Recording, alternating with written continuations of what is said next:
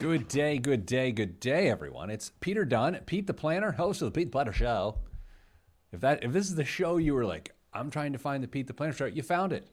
Whether it's uh, on our Facebook live stream or YouTube live stream, or you're being forced to listen to all of this rigmarole on the podcast. Damian Dunn joins me as always. Hello, Dame. Hello, Pete. Today on the show, are your mic levels low?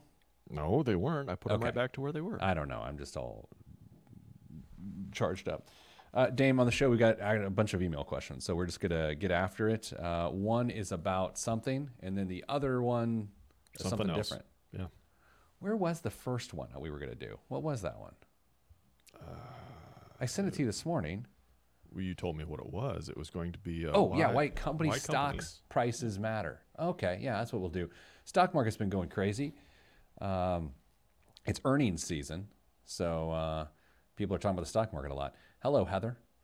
Uh, good to see with you. Good to be with you. Hello, George. Good to be with you, sir. Uh, Dame, you know when we tried this new format a few months ago, when we were like, okay, the show is now the podcast specifically.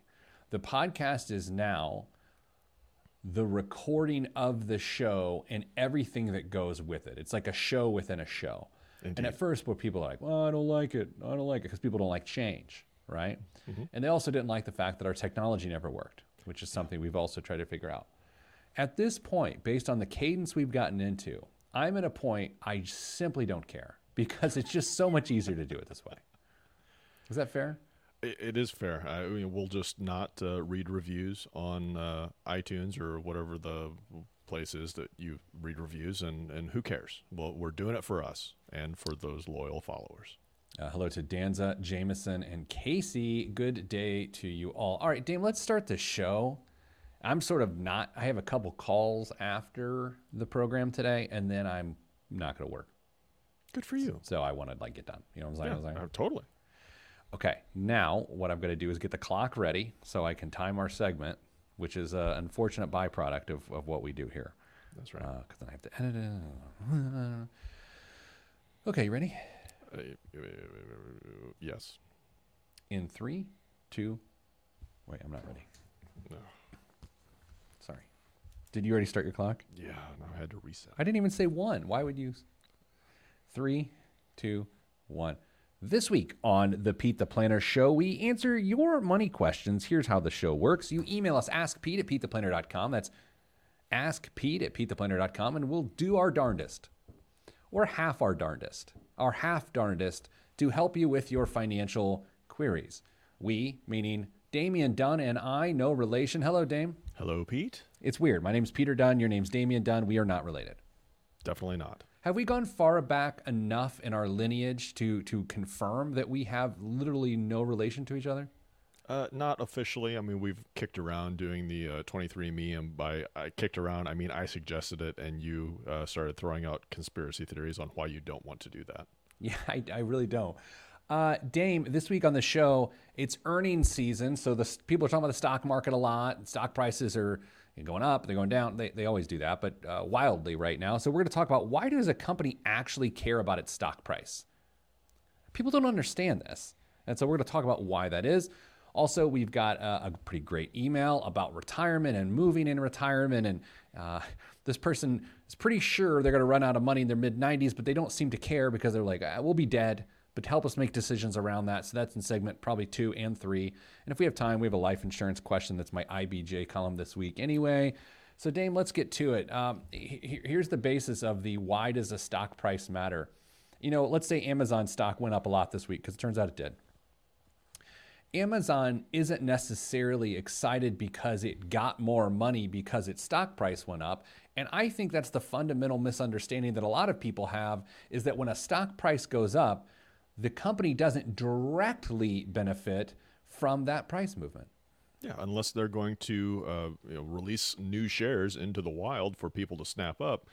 Stock price going up and down has um, no immediate financial impact to the company itself. It could certainly indicate some some things that would cause some consternation going forward, but uh, it's not like they're getting a, a deposit from some brokerage all over the country saying, "Oh, stock price went up today. Congratulations, you made two billion more dollars."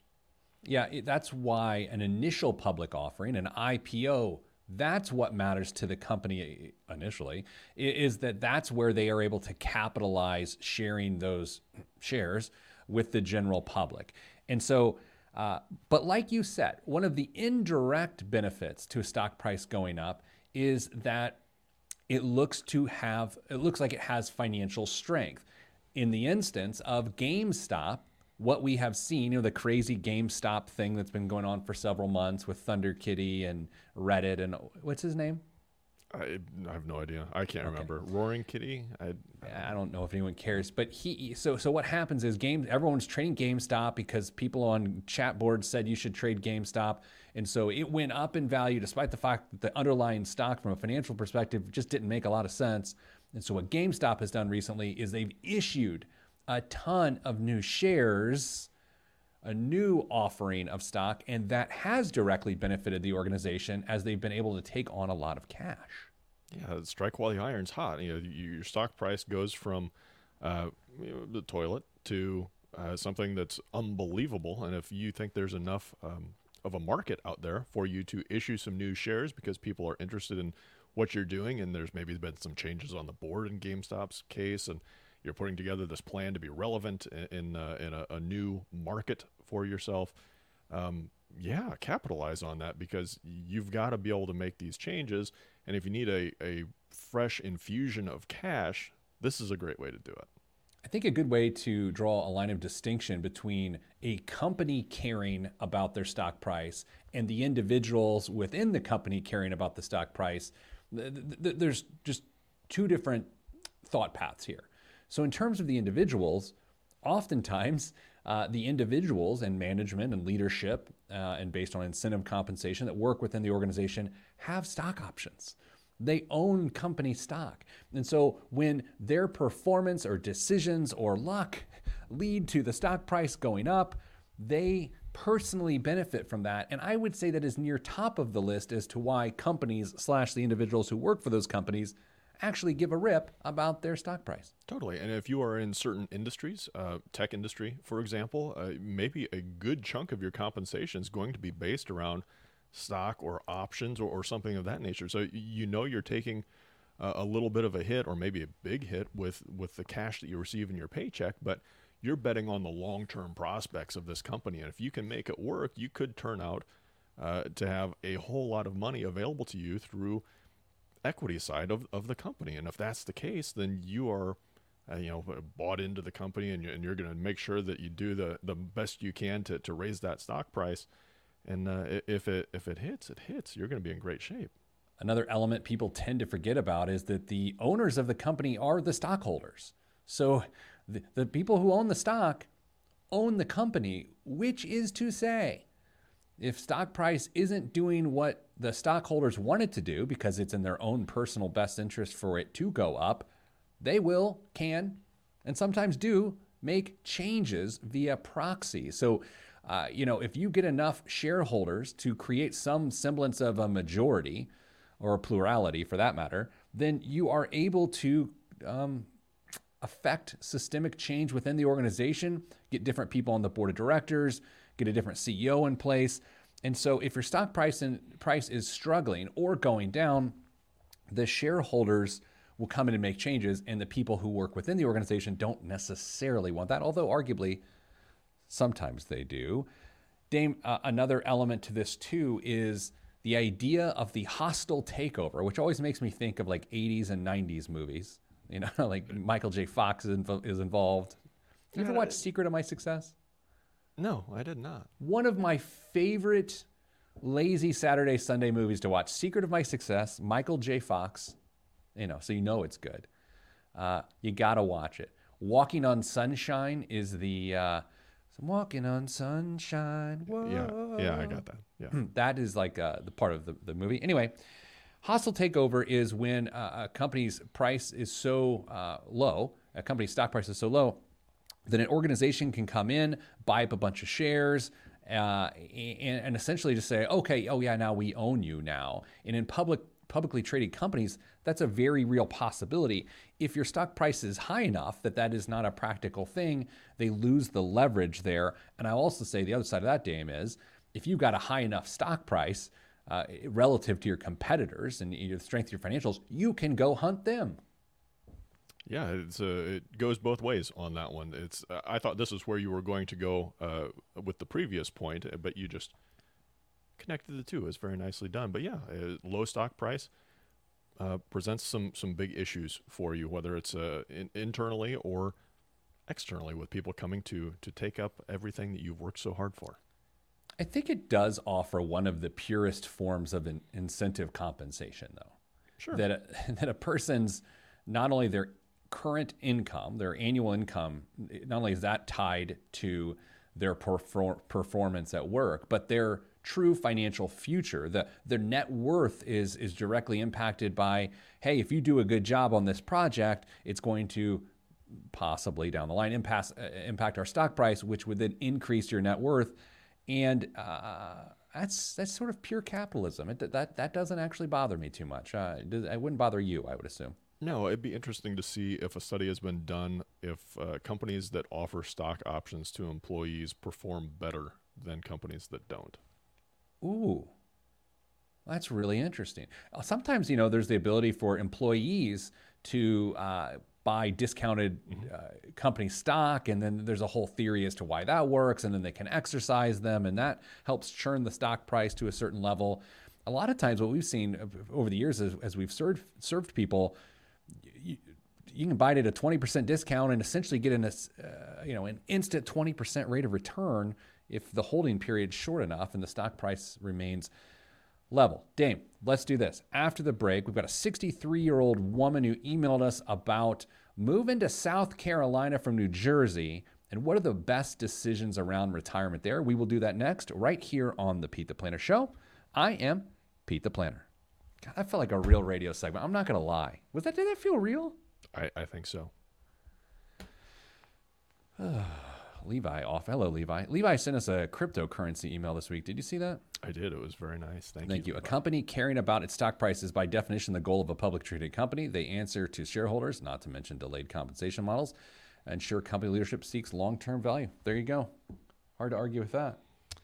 Hard to argue with that. Why am I checking my phone during the show? Probably because you see me glancing down because I'm checking my phone for the timer. Oh, okay. Uh, Dan, let's come back with his email. And here we. This could be a long one, so buckle up. I'm going to try to get the question out as soon as possible, or the, the, the background out as soon as possible, so we can start to get through the questions because there's okay. a lot of questions. Uh, let me ch- change the view for the Facebook people. We'll go wide wide shot so you can see Dame's missing poster. Then you can two, see my shelves. Two now. Two missing posters? Yeah. Your adhesive game is off, bro. Not working well. I'm gonna have to find something that, that works because I'm not happy. Back on the Pete the Planner show, answering your money questions. Dame, we got a question from a woman who is in New Jersey, and her question says, "Love your podcast slash blog." Hmm, thank you, Jackie. I'm 63 in August and still working. I have the better medical insurance and plan to work until December of this year or a few months into next year. Husband is 63 and a half. I like when, uh, oh, time out. Dame, I like when uh, people of that age give their half birthday like they're seven year olds, you know? Do you think this was just a, uh, a little flex to say that he's older than I am? Oh, of course it is. Yeah. And for what it's worth, I'm five feet nine and a half inches tall. Uh, we had always aimed for retiring at 63 just because, and the financial advisor ran those numbers to make sure our money would last based on our projected budget and market predictions. So far, so good. And I think Dame and I would agree with that. Uh, we'll have money until age 93. Doubt we'll live that long. We have almost 1.5 million in joint 401ks, including about 21,000 in HSAs. We have 60,000 in non-retirement mutual funds and 10 grand in an emergency fund. We're trying to knock off debt and we'll probably get it all down to maybe owing 40 grand by the time I retire. Includes a college loan for the portion that we wanted to help with. Husband owns his car. I'm leasing. We'll probably lease again. We'll both get Social Security and annuity payments. We sold our home in New Jersey and I'm renting until we can move to South Carolina. but we'll need a mortgage. We have about $85,000 from the sale of the home in New Jersey, and we'll likely use that for a down payment. We bought at the height of the market in 2005 and never really recouped that investment. So, Dame, so far, so good. Uh, I'm about to get into their questions. I just have to say, they've done a good job. It seems as though they've done a fantastic job. Uh, you know, the uh, annuity and Social Security plus a, a very healthy 401k account. Things are looking rosy. They've done a lot of things right. They have a financial advisor involved who's running projections for them. This idea, and this gets into one of their questions, but this idea that they decided to sell and rent and just chill is a really savvy move that I love. Yes. Which gets to the first question. Question number one. We thought of renting when we moved to South Carolina so we can get a feel for the area. What are your thoughts on renting versus owning? Is there a rush to own a home for any tax benefits? With the large exemptions we now get, I would think no, but the plus is having an asset to grow and leave to our two adult daughters, both 24 and 27, and oddly enough, struggling. Okay, Dame, question number one. I'm all, if you're moving to a new town from far away, you have to rent for the first six months uh, on a month to month basis just so you know what's up. Yeah, I, I would be in no rush to buy right now, especially with housing market being what it is. Let's say you live somewhere for six months and you're just okay with it. Maybe try another town for another six months or uh, some some neighboring uh, city, maybe even a different state. I mean, maybe there's a specific reason you're in South Carolina. Maybe one of those or two of those daughters live there, and that's that's why you chose it. Maybe you chose South Carolina because it's beautiful. Uh, but don't rush into this. There, there's no reason to uh, put a big chunk of money down and tie yourself into a, uh, a home that you may have trouble getting yourself out of. So, yeah, rent for a while. I think that's a smart thing to do. You ever get a restaurant recommendation from someone you otherwise really like and respect, and then when you go to that restaurant, you realize that you have completely different tastes in food? Can you imagine that these people get a recommendation on where to live with someone with a completely different standard of and, expectation of what retirement living should be like? I remember we used to go to Cincinnati a lot for various things. And so there was this area of Cincinnati that I was like, I like this place. And I told a friend who lived in Cincinnati at a different occasion, I was like, hey, I like this part of Cincinnati. He's like, really? Why? Like, but but if you think about that, I only liked it based on my limited exposure to mm-hmm. it. And this is a person who I really respect. And so that's the flip side of it.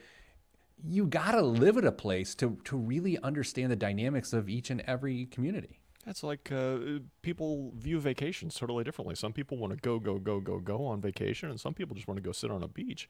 If somebody tells you uh, that they enjoyed this one location and they vacation completely different than you do, you might be scratching your head at the end of that and think you wasted some cash. But I get it. What do you think? You know, the tax ramifications of all this and that. I mean, they have plenty of time in terms of what was it, the 1030 exchange of their real estate proceeds. Like no, two years or something like that. No, well, so that's going to do primarily with um, commercial real estate. Oh. Uh, the personal residence, uh, there's a homeowner or an exclusion for gains on personal uh, uh residences where you do have to live two of uh, at least two of five years to be able to claim that, and that's up to five hundred thousand dollars of gain for a married couple. So they're well within that. They can do whatever the heck they want with that money now at this point. They don't have a, a time limit or there's no clock ticking on that. So if they rent for three years, it doesn't matter. You know, the other thing about this is it just occurred to me, and maybe this is the whole second set, the whole third segment, I should say. How much do their struggling 24 and 27 year old daughters come into play here? Do you, do you have, I mean, that's a long discussion, but I'll just put it to you briefly. Are you thinking about that yet, or do you need more information? I did, and when it, when uh, you read that off, I thought, well, okay, uh, struggling daughters, they, they want to try and help them as best they could how does buying a home play into this equation? How does the home, the asset that they would leave them, benefit the daughters once they uh, move on to post retirement? And I'm I'm trying to come up with really good reasons that that's going to be um, something more than a, a potential fight uh, over over yeah, that. Yeah, I think here it's funny you bring that up. I thought of it the same way, but here's the little additional angle I had to it. Um, I have no problem if people rent in retirement. Like, I don't care, right? Because that's especially true if you are going to have a mortgage because at that point in time, it's just some monthly expense, whether you're renting or have a mortgage. And so what they're saying is by having a mortgage, they'll build an asset that then can be argued about with the struggling daughter. So I, yeah, we're saying the same thing. Question number two. Let's see if we can get this one in before the break.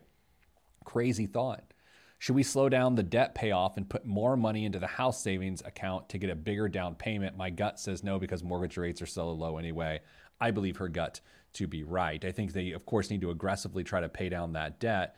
But in terms of the dollars and cents of how much they'd actually lower, lower a monthly mortgage payment based on paying down another five to ten thousand dollars of debt, uh, and of course the alternative being saving another five to ten thousand dollars, I think it would be negligible at, at best. Yeah, the math isn't going to work out in their favor on this. I, I, I, appreciate the question and the the approach. We're trying to uh, make sure that they're saving as much as they can, but in this case, it's going to benefit them uh, better to pay off the the ancillary debt and uh, just keep what they've got for the house down payment. Yeah. So what's interesting about time frames and debt in retirement? Sometimes, if let's say you're four or five years out from retirement, and there's not necessarily a housing decision at hand, you can say, all right, we've got 40,000 or eighty thousand dollars in debt. Let's try to get that down by the time we retire. So then our cash flow is easier to deal with when it changes at retirement. That that's a good thing. In this scenario, we're using time a little bit differently to try to figure out the area in which they live in. Of course, and it, she may ask this question here in a second, but then we're getting into still wildly swinging real estate prices, the possibility of, of mortgage rates rising it's a rather complex situation. Let's hit one more question before the break from her, and then we'll come back and hit the rest. Does it make any sense to get small life insurance policies so that the house can get paid off if one or both of us dies? One current policy, pardon me, our current policies are expiring at age 64. Uh, our health is average diabetes, but controlled with oral meds.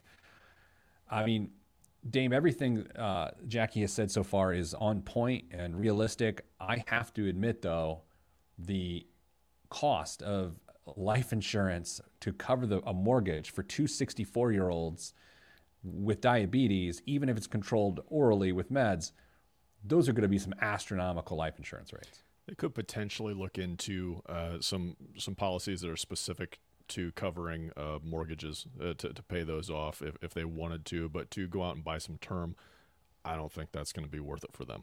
Cost prohibitive. It's a good idea, but I, I don't think it, it would make a lot of sense. All right, so Dame, coming up out of the break, the rest of these questions, I'm Pete the Planner. I feel like it's a real show today. Hmm. Maybe just me. No, it's it's it's flowing well. I don't want to uh, I don't want to say yeah, anything to it. disrupt it. I, I, of course, like an idiot, Dame.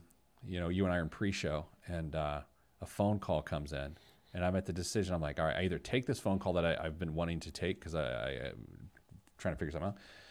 And I either deal with what that person says as I try to get through the show today, or I don't take the phone call and then I just have to deal with the fact that this person is willing to tell me what I need to hear, but I'm not going to know what it is for another hour. I chose to answer the call, and so now I'm burdened with the baggage of that phone call. Imagine how differently this show could have gone if you would have gotten the exact opposite answer that you got on that phone call. Oh my gosh, yeah. Well, I, I still don't know if I got an answer in that phone call. Good point. All right, you ready to come back with this? Yeah, let's do it. All right. Do, do, do, All right, three, two, one. Back on the Pete the Planner show, Dane. Before the break, we were talking about an email from Jackie. Her and her husband sold their home in New Jersey, want to live, live down in South Carolina. They're renting in New Jersey now until they move down to South Carolina then they are likely going to rent for a little bit down there until they get a feel for the area. And she's just cleaning up with some other questions. The good news about Jackie is that she's working with a financial advisor who's running projections for her. You know, something we didn't talk about here, Dame, that it's worth bringing up. How is a person supposed to get their head around this idea of, hey, you're going to have money until you're 93? Like, how is a person supposed to, to sort of deal with that? Uh, do you mean uh, there's a limiting factor to ni- at 93 that that uh, you think that's where they might start stumbling a little bit? Yeah, I was hoping not to ask a loaded question, but I may have asked a lo- may have asked a loaded question. If someone says, "Hey, you're good good to go. Your retirement plan is going to work great as long as you die by 93," is a person supposed to be okay with that? Well, yes and no. In this case, in this specific case that we're looking at right here, that's not the whole story. They're going to have Social Security and they've got annuity payments coming in as well. So uh, I think maybe what they're alluding to is that their desired lifestyle is funded until they're 93. Uh, they may have to make some changes after that, and if you've got a mortgage wrapped into that, that could weigh heavily into into what uh, changes you have to make to make sure that you are uh, able to keep food on the table and, and things like that. But uh, I don't think it's quite as dire as as maybe uh, we we read into it at first. But uh, in general, when somebody says our plan works until we get to age whatever, pick an age, everything's not static before that. Uh, changes can be made as you lead up to that, and you know what? Your your activities are going to change throughout your retirement. When you first retire, you're young and healthy. You're going to go and do stuff. You might spend a little bit more than than you had uh, originally planned, and a good financial planner will talk you through that process. As you start to get older, though, things creep up. Desires change. You don't travel as much. You don't. Uh, you're not out and about nearly as much as you were you're going to spend less money naturally. It's just going to happen. So those projections that you had where you're going to spend the same, maybe a little bit more, and many many uh, financial planning pieces of software will, will show you that and also inflate it a little bit. That don't that doesn't always come to fruition. So so even though your plan may say that you you're great shape till age whatever, man, things change. Financial planning is just as much art as it is science, and you've got to be able to be flexible to make sure these things work. Which sort of blends into the next question they were asking here is does it make sense to co-own a condo with each daughter one each as an investment where they would pay the rent which would cover the mortgage and we would help with down payment? This is just a random thought that recently popped up but want to put it to rest one way or the other with your advice. All right dame. I've got to put on my tough guy situation here i used to be so i say bad at this i, I was so um, I used to make really polarizing comments around this particular topic. Mm-hmm. And I'm trying not to be as hardcore. I just think that's a really bad idea. Like, I, I think co owning real estate with in struggling is such a subjective term anyway. I don't even I don't know what it means in mm-hmm. relation to what is actually going on. I think that could end up compromising everyone involved, and so that worries me. I agree. I, I, I think they are. I think the heart's in the right place. Uh, I I believe they want to do what they uh, perceive as best for their kids, for their daughters. I think it does have a chance to sink the whole ship, and everybody go down goes down with it. So, um, I I don't know if putting yourself on the hook for two additional mortgages outside of the one that, that you're going to have for yourself for your, your primary residence makes the most sense. There would have to be and probably an unreasonable amount of assurance that your money is not going to come into play outside of the down payment for, for this to work or or here's something even more uncomfortable. You're going to have to be comfortable evicting your own kids to sell that that place if they can't afford it. And that goes against everything that you're trying to do right here this is okay so uh, we've talked about this on the show recently where you know, I've been giving advice publicly for 15 years. Well, since then, my life's changed too. I've had kids. I have a 12 year old and I have a nine year old. And so I get the different stages of their life, of areas in which I've given advice prior to even being in the situation. And now I look at the advice I've given and I'm like, that wasn't that practical or that wasn't that realistic. And so this is where I, I, sort of tread lightly here. And so when I say the next phrase, I, I say it with respect. They'll figure it out. Like, I mean, they'll, they'll figure it out. And I think, I, I don't know. if I have kids in their mid 20s and I describe them as struggling, and, and whatever that means, I of course want to help. But often, what I've learned third hand by, by, by observing these situations is money isn't necessarily the problem. So, therefore, making a financial solution, uh, such a permanent decision, isn't going to solve the issue. Yeah, I, I would agree with that. there's there are a few ways that you could potentially help um, a child who is struggling. Uh, settling uh, yourself up to debt for a period of 30 years or uh, the rest of your life potentially. I don't know if that makes sense. I mean, there, there's got to be other meaningful ways that, that you could maybe relieve some of the burden if it is in fact monetary to make sure that they uh, uh, they're being able to do as well as they can. Um, but I don't know. It, it, seems almost silly for us to speculate when we have zero details outside totally. of struggling. And what I think what we have to be comfortable saying is, more often than not, this is not a great idea for the person who who wants to do it. There are a number of pitfalls that, that can come about. Uh, there are a number of heartaches that can be created through this process, and uh, it, it it doesn't work out very well very often. You haven't. You, start getting down this thought path of, I would do anything to help these people. I would, you know, I'd I'd martyr myself financially to to help this person, and that's that's unbelievable. I mean, it's it's lovely. It's it's selfless. It also makes very little sense, um, which is the harsh reality of resources, right? I mean, sometimes we we get so caught up in the money is this dynamic. Money is a resource. Time is a resource. They are finite, and so um, that's so cold. that's so cold-hearted. But it the reality is, I don't think they serve themselves well by making that decision. Final question from them. This one's a crazy one. She says, My monthly budget includes putting aside a little travel money. Should we take that each uh, should we take that each month from our 401k and put it aside or wait until we are ready to travel and take it out of the 401k then? All right. So Dame, within their budget, they said they have travel money. However, here's what I'm struggling to understand. If it's in their cash flow within their budget, it should be handled by their current income, not necessarily an asset to spend down the asset. So while it's in the budget, it's not actually funded. It's a it's a it's a deficit situation, right? That's how I read it, because I was scratching my head trying to figure out how how those things can be going on at the same time. Uh, if, if it's in the budget, that means money's already going for that. Now, uh, if you're trying to figure out how to best fund it once everybody's retired, whether that money comes from the 401k or the annuity or a social security payment, at that point, money in your account is money in your account, and how you're going to divvy it up, uh, that's up to you.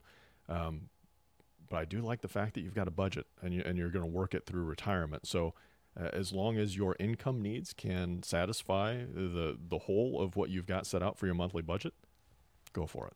You know what I love about this situation is it's just a really great situation, and what this email is is her trying to poke holes in her own thinking. Hmm. Right? It's just really, it's just really well thought out.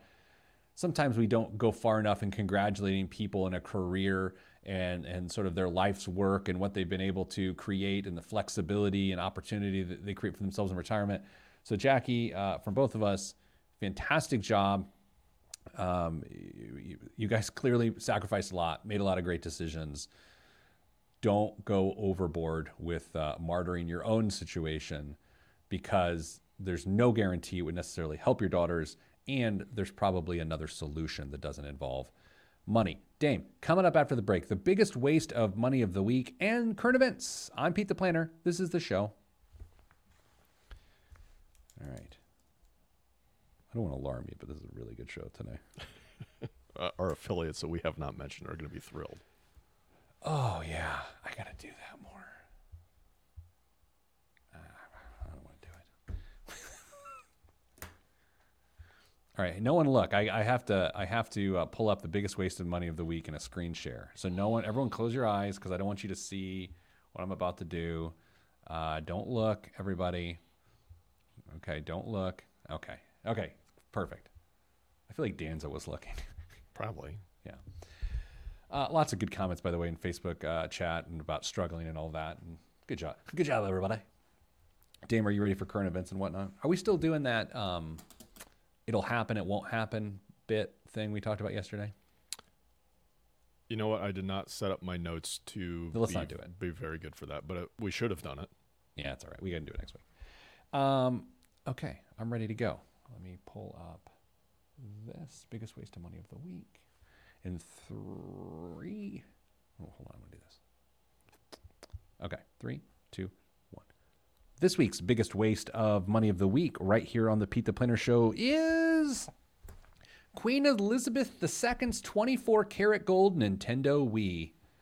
commissioned in 2009 by American gaming company THQ and delivered directly to Buckingham Palace, this one of a kind Nintendo Wii is gaming royalty.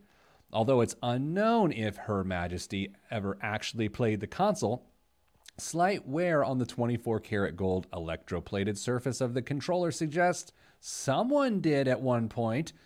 The console was thought to be lost, but was in fact purchased by collector Donnie Fillerup.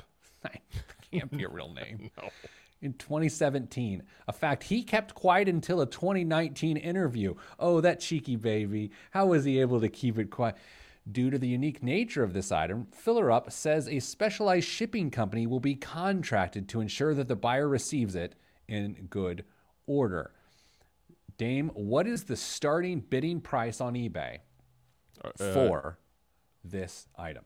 dollars, pounds, or euro? That's a great question. Uh, I, I have it converted in dollars. Okay. Uh, sixty-three thousand dollars. Oh, I'm sorry, 300,000 American dollars for a Nintendo Wii, possibly played by Her Majesty. Not played by Her Majesty. Harry was playing with that thing. I am tempted to say things right now like, I just don't get the royal family. I just, the whole thing is just absurd to me. But I feel like that is disrespectful, disrespectful to people that really, really like it. I will say that I'm not concerned with the royal family. I, I am not. I am I'm simply not. It just but for those that do, awesome. It doesn't make me right and you wrong. It just it just makes you much less right than me. Dame, what's in current events this week? In this week's second biggest waste of money of the week, a pair of prototype Nikes worn by Kanye West during his performances of Hey Mama and Stronger at the Grammys in 2008 has shattered the record for a pair of sneakers ever sold. Sotheby's announced Monday that the West's so called Grammy worn Nike Air Yeezy 1s fetched, Pete, you want to guess? $1.9 million. 1.8. You would have Oh, won, Pete. Well, I saw the story earlier this week. Oh, yeah, 1.8 million in a private sale. It was acquired by Rares, which is a sneaker investment marketplace, which is a whole other crazy concept that I don't know if we want to get into. Are you a uh, sneakerhead? No. I- I'm not really a sneakerhead. I, I, I like nice looking shoes, but not some of these shoes that like the people are like investing in. I I have you know like low top Nikes, like nice white looking Nikes, but like the idea of I'm going to buy you know original Jordans. n- They're beautiful shoes. I loved them when I was in middle school. But here's the problem, Dame. What am I going to wear orig- original Jordans with? Like, it would look terrible with anything that I would wear, whether it be shorts, uh, pants, even a, a kilt. I would look like an idiot in original Jordans. You'd uh, you'd wear them with jeans and a sport coat for presentations to a younger, hipper crowd. But they would know what a poser I am. I, I, I think a lot of those shoes, shoes are really cool. They're beautiful. Almost every single pair look ridiculous with real clothes. Middle school, I, I I appreciated good shoes much more at that point in my life. Do you still have a favorite pair of shoes from that period of your life? Absolutely. Uh, I had, they were a, a pair of Barkleys. Uh huh. and they were like a like a blue within like a turquoise blue stripe. They got stolen out of my seventh grade basketball locker, and I was very upset about it. This would have been uh, probably when you and I were in sixth grade, not at the same school, not related. Uh, do you remember when Nike had the Air Flights that were like one big monoblock color, like Yes. all blue or Yeah. all red? I had the blues, and I was the uh, I was the first person in our middle school to have those. Man, it's such a memorable time. I'm so glad you brought that up here on our radio show. And shout out to all our affiliates, WIBC in Indianapolis and uh, WIOU in Kokomo. I bring up WIOU on the show all the time primarily because, I mean, it feels financially related. The call letters, yeah. Yeah, it's like why can't someone be like uh, uh, W uh, COD, like cash on delivery, IRA.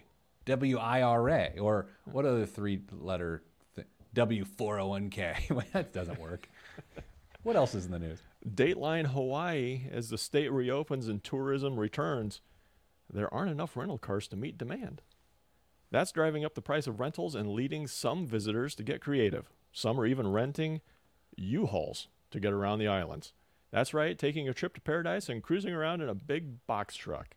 Of course, the law of supply and demand is firmly at work. Last month, the uh, cheapest car rental in Maui was a Toyota Camry for how many dollars a day, Pete? I'm going to go $320 a day. $722 a day for a Toyota Camry. Whoa. Yeah. If you stayed for a couple weeks, you would actually own the Toyota Camry. Yeah. Yeah. That's pretty I- wild. I I thought about going back to Hawaii. Uh, you know, once things uh, get calmed down, and maybe for an anniversary trip that might be coming up. Uh, not if I'm going to have to pay 700 bucks a day for a Camry. I'm just going to take a, a skateboard, like a long board, and just sort of cruise on by, gleam in the cube. Can we get a video of you on a longboard just flowing through the parking lot sometime? So, Dame, I'm a rather athletic person. Yeah. I played college sports. I'm in pretty, pretty good shape these days. I am not one that can really work a skateboard. Really? I, it's it's my parents bought me man this is probably third grade the little yellow banana one that was plastic that actually wasn't like a cool deck. It was just like this nerdy skateboard. And uh, yeah I, I couldn't do much on that. Then i had some friends trying to do like ollies and kick flips on their actual skateboards and i'd try and I'd always fall on my head. Just not my skill set. I can't be good at everything, I guess. well there's a long list. What else is in the news U.S. consumer confidence jumped to a 14 month high in April as increased vaccinations against COVID 19 and additional fiscal stimulus allowed for more services to uh, be open, boosting demand and hiring by companies. The Upbeat survey from the Conference Board on Tuesday also showed a strong increase in vacation plans, suggested the economy continued to power ahead early in the second quarter after what appears to have been robust growth in the first three months of the year. Growth this year is expected to be the best in nearly four decades. Called it. I mean, it's not that hard to call. I mean, sometimes we do predictions on these shows that are edgy. Other times, they're not really edgy. They're just obvious. Like uh, people buying NBA Top Shots having a hard time getting their money, or people buying cryptocurrency being able to get their money, or uh, people investing on Robinhood being able to get a customer service call back. Dame, some of these things are just obvious. So when we make the predictions, it's not that difficult. Yeah. As expected, former Clemson quarterback Trevor Lawrence was selected by the Jacksonville Jaguars as the number one overall NFL draft pick last night. What most of us didn't expect was that the Tennessee Wonder Boy, who would use his signing bonus to invest in cryptocurrency. That's right. Lawrence has partnered with Blockfolio, a crypto investment app, to invest his estimated $22.5 million signing bo- bonus in Bitcoin, Ether, and yes, Dogecoin. He has beautiful hair. You and I could have a full head of hair with just his hair. You know, I've been looking at him a lot. And let me tell you, this is my own personal preference. I think he'd be more handsome if he buzzed his hair. Think so? He's got a strong nose, strong chin, you know, but I, I would say it's beautiful. I mean, from the back, you're like, well, howdy do, Matt? And then he turns around and like, sir, he, it's, it's, uh, do you think he'll be everyone, what everyone says he's going to be? I mean, remember, it was the people are talking about, it was John Elway, Peyton Manning, Andrew Luck, or the no fail first round draft picks. And they're saying he's number four. Do you agree with that? I don't know. I, I mean, if hair has anything to do with it, yeah, he's going to be a Hall Yeah. of Famer. But I, I, hair only has so many powers. You know, well said. Well said. This was such a good show. Dame, uh, we were in Indianapolis monthly last month as a podcast to watch. Did you know that? no. Uh, I'll send it to you. I, I'll send it to you. We'll read about it on the show next week. Because right now, I'm sending you good vibes because good vibes are all that's in the budget. I'm Pete the Planner, and this is a show that was mentioned in a magazine. I didn't tell you about that? No. I can read it right now, actually. Um, I didn't actually know about it. I was wondering how much we paid to be featured. We didn't. Uh, our coworker Brent sent it to me. Hello, Brent, because I know you're listening right now. Oh boy, awkward, awkward. I didn't see this yesterday. Did you say Pete and his co-host? no, it's uh, it, it it Pete Dunn, known professionally, colloquially, I can't say the word, as Pete the Planner. We've talked about this before. I Pete Dunn, I, it just sounds terrible. Yeah. Peter Dunn, aka Pete the Planner, sounds so much better. Yeah. Call me Peter, call me Pete, but Pete Dunn drives me bonkers. I don't know. I, anyway, I agree. uh, enjoys talking about an oft avoided subject money. Each week, the financial expert and former comedian helps people with the tumultuous math of personal finance. He and his co host Damian, no relation to Pete Dunn, answer listener conundrums from a point of empathy. They don't shame listeners into making changes like a low rent Dr. Phil.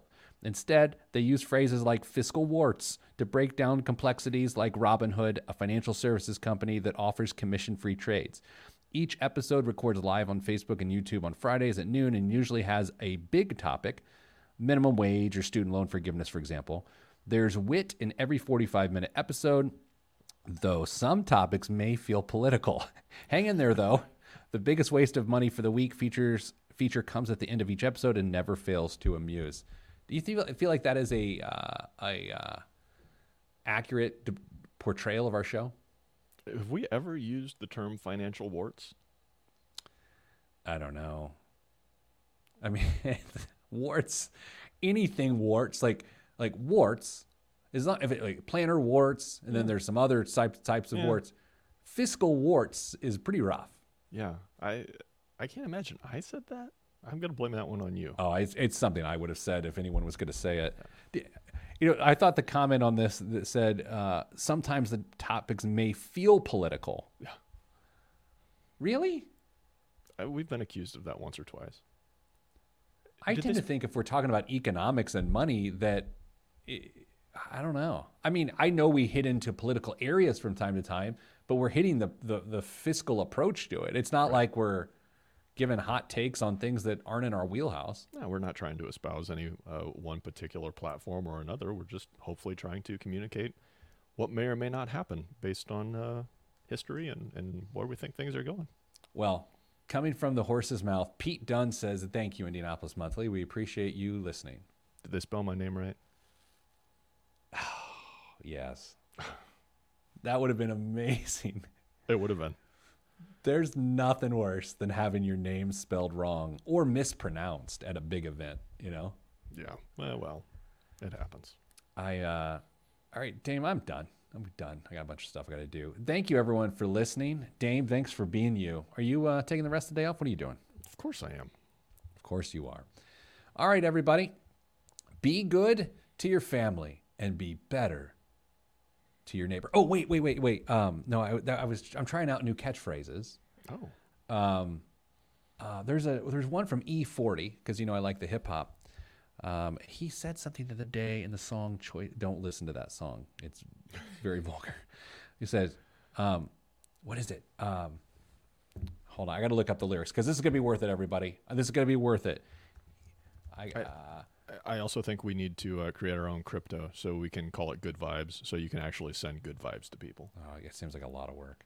Um, oh, everyone, hang on. I mean, this is gonna be totally worth it. I got to look up the. Oh, I'ma stay getting money. what do you think about that as our new? I'ma stay getting money, Sending you, no, it's not sending you good vibes. It's uh, or just say stay getting money. stay getting money. How great is that? I, Daniel says we should go with, "All right, everyone, I'm done here. Have a nice weekend." That's a dad joke right there. All right, everyone. I'm gonna. All right, we're, we're I'm in the show, and we're gonna go with stay getting money. Okay, All so right. here we go. right. So, Dame, do you want to say anything else before I, I sign us out here? No, I don't want anything to do with this. All right, you guys have a good weekend, and remember, stay getting money.